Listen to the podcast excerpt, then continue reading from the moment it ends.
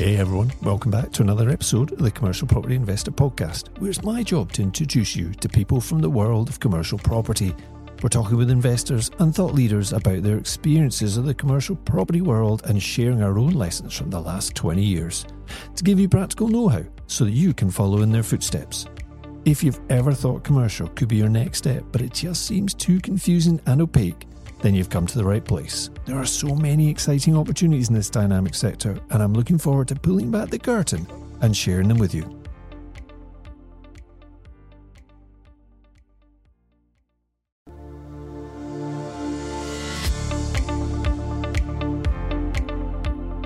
There's always things in the details that could trip you up, but that's what the professionals are for.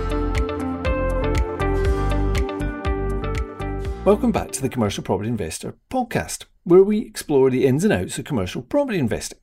In today's episode, we're delving into an important topic from a passive investor's perspective, and that's the key influencing factors in the value of a lease. Understanding these elements is really essential for making informed investment decisions. And in this episode, I'm going to be talking from the perspective of buying properties with existing leases. I want to cover some of the key things I look for in a lease to determine its value, at least to me. There are lots of different elements. I'm just going to try and keep this as simple as I can.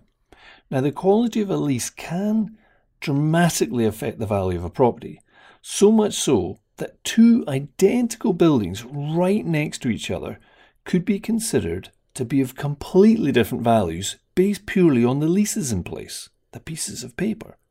This is one of the big differences between judging the value of a residential property, where you're looking at lots of comparables, and commercial properties, where there are more levers that affect the value.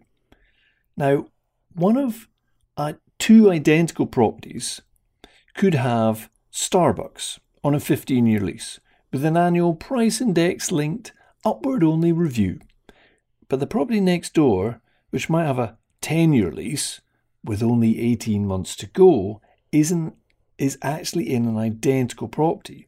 And the rent could be the same for both but the value someone is willing to place on the Starbucks property which has 15 years to go and is with a very strong tenant is completely different to the one next door. So much so that it could be worth twice as much even though it's the same style of building and interestingly, if a property has a non negotiable 15 year lease in place with 12 years to run, and the rent is only, say, half of the market rate, then it will be considerably devalued because actually it's not going to be producing as much income as it could do. I actually had this with one property we purchased where the existing lease was under market rate, which actually devalued the appraisal, which worked in our favour. There's lots of nuances in leases, and I can't cover them all here in this short episode. Plus, to be honest, I won't know all of them either. That's where the professionals come in. There's always things in the details that could trip you up, but that's what the professionals are for. My approach is get as far as I can with negotiations and my basic understanding, and then bring in the professionals. Always bring in the transaction professionals before you commit. So let's jump in. The actual amount of rent. That's going to have a big influence on the property value, right? Whatever the income is, we'll have a multiple put against it by a valuer. So they might say this property is earning £10,000 a year. In the local market, the multiple is around about 10. People are expecting a 10% return. Therefore, your property is going to be worth £100,000. Simple maths. However, as I mentioned earlier, there are the factors that affect the rental income such as how long the income is going to be around and what company is behind the actual payments. One of the primary factors that influences the value of a lease from an investor's point of view, though, is the rental income that it generates. There's no getting away from that. And passive investors look for leases with attractive rental rates that can give them a steady and predictable income stream. As you can expect, higher rental rates generally push up the value of a lease, as they create increased cash flow and better returns for the investor. But investors also value the stability of the rental income.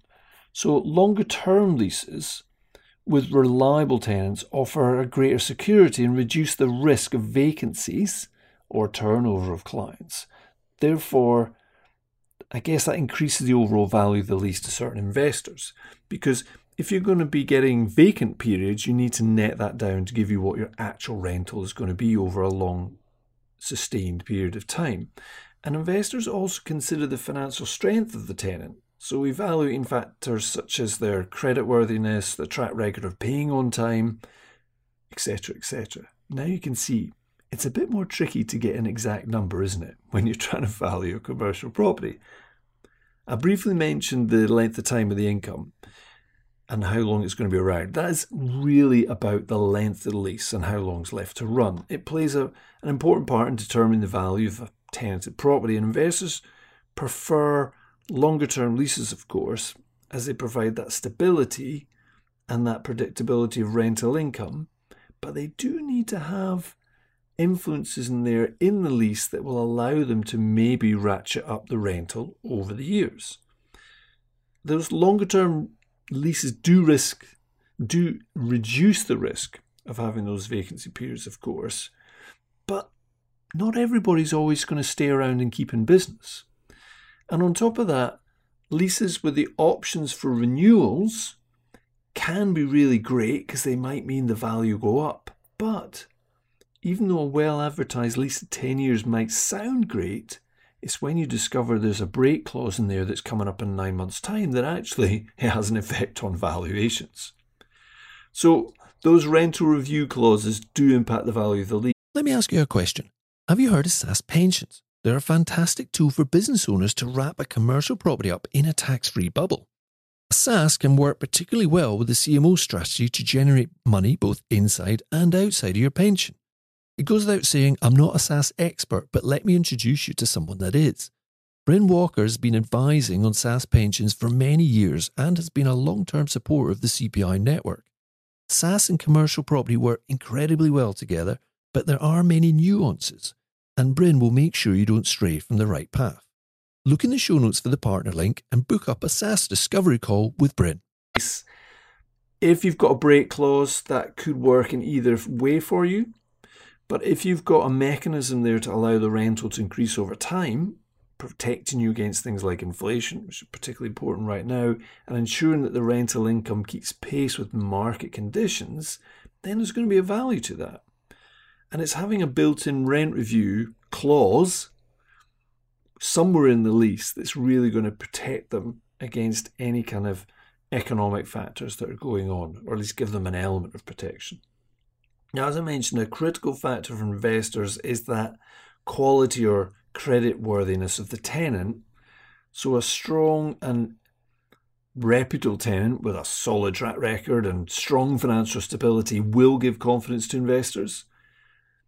And they're going to maybe pay a little bit more for that property and often they'll consider the tenant's reputation, their financial standing, industry profile, all these sorts of things when they're evaluating that lease. So it's interesting, isn't it? It's not a bricks and mortar thing, it's a tenant thing.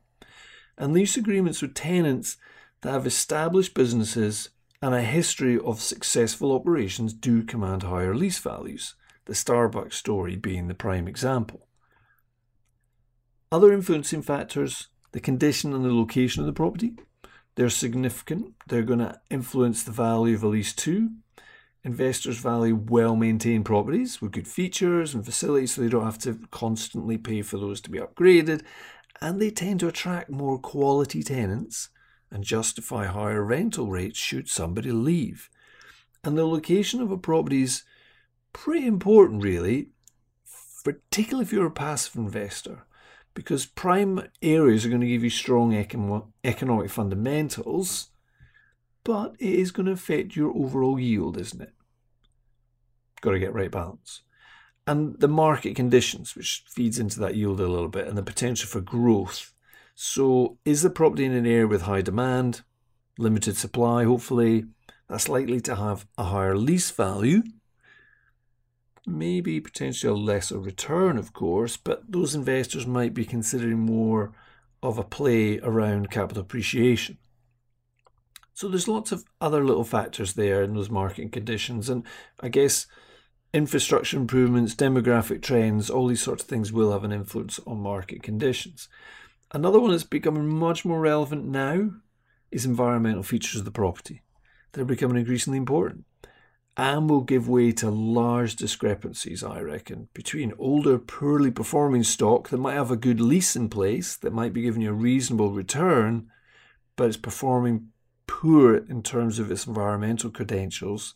And if you compare that against a better performing property, and EPCs are, are not enough, by the way, but they're a useful start, then I think those prices are going to pull apart even if the lease has a reasonable length of time on it. It's because when the lease comes to an end and it's a poorly performing building, the leaseholder, the owner, is going to have to invest quite a lot of money, and that needs to influence your thinking at the start. Now, a couple of extra little things operating expenses. Who's responsible for them? That's important. Are they covered in a service charge? Are you going to be on the hook for any of those? Dilapidation clauses. I've spoken about dilapidations before it could make or break a deal because the dilapidations tied into an existing building could mean that actually there's a really good um, fund there going to be coming your direction to allow you to refurbish and redevelop a building. Equally, the dilapidations could be um, a target of the existing owner, and they may say that that's not part of the deal. And then you need to understand the full story with capital allowances too, because that's going to have an impact on your um, ability to maybe offset some of the tax against the capital allowances that may or may not have been claimed by the previous owner. Now, don't forget, the big overriding factor in all of this is the expected market yields for that type of property in that geographical location, and that comes from comparables, if you can find them. So whatever you've worked out on the rental and whatever you think of the quality of the tenant and everything else, it's affected overall by what multiple the market is currently placing on that type of asset. And that's really important to get. And that's really where the agents come in because they should be able to tell you what the general multiples are in that market. So let's just summarize the influencing factors of the lease, right? So, first of all, the income, obviously, but also, secondly, the length the lease has got to run and therefore the stability of the income. Thirdly, the tenant or the company size, the perceived tenant risk. Then, fourth is the type of lease in place. Is it full repairing and insuring? Is it an internal repairing and insuring? Is it a one page or a comprehensive 100 page document that includes things like dilapidations? Then we go on to property condition and location, the property condition involving environmental performance, local market conditions, and ultimately the expected market yield for that class of use. But as always, I treat that with a pinch of salt because I'm almost always an active investor. So it's an important endpoint to market yield, but it has less bearing for a starter point. And understanding the key influencing factors in the value of a lease is really important for passive investors who want to maximize the profitability of their commercial property investments. But for active investors, not always so. They want to invest in low price stock and improve its value through renovations and lease work. So, either way, whichever way you're coming from, this stuff's important. So, thank you for joining us on this episode. If you found this information valuable, please leave a review and share the episode with other investors. Remember to click the tab to follow the podcast to make sure you don't miss out on more insights and strategies to push forward in this murky world of commercial property investing.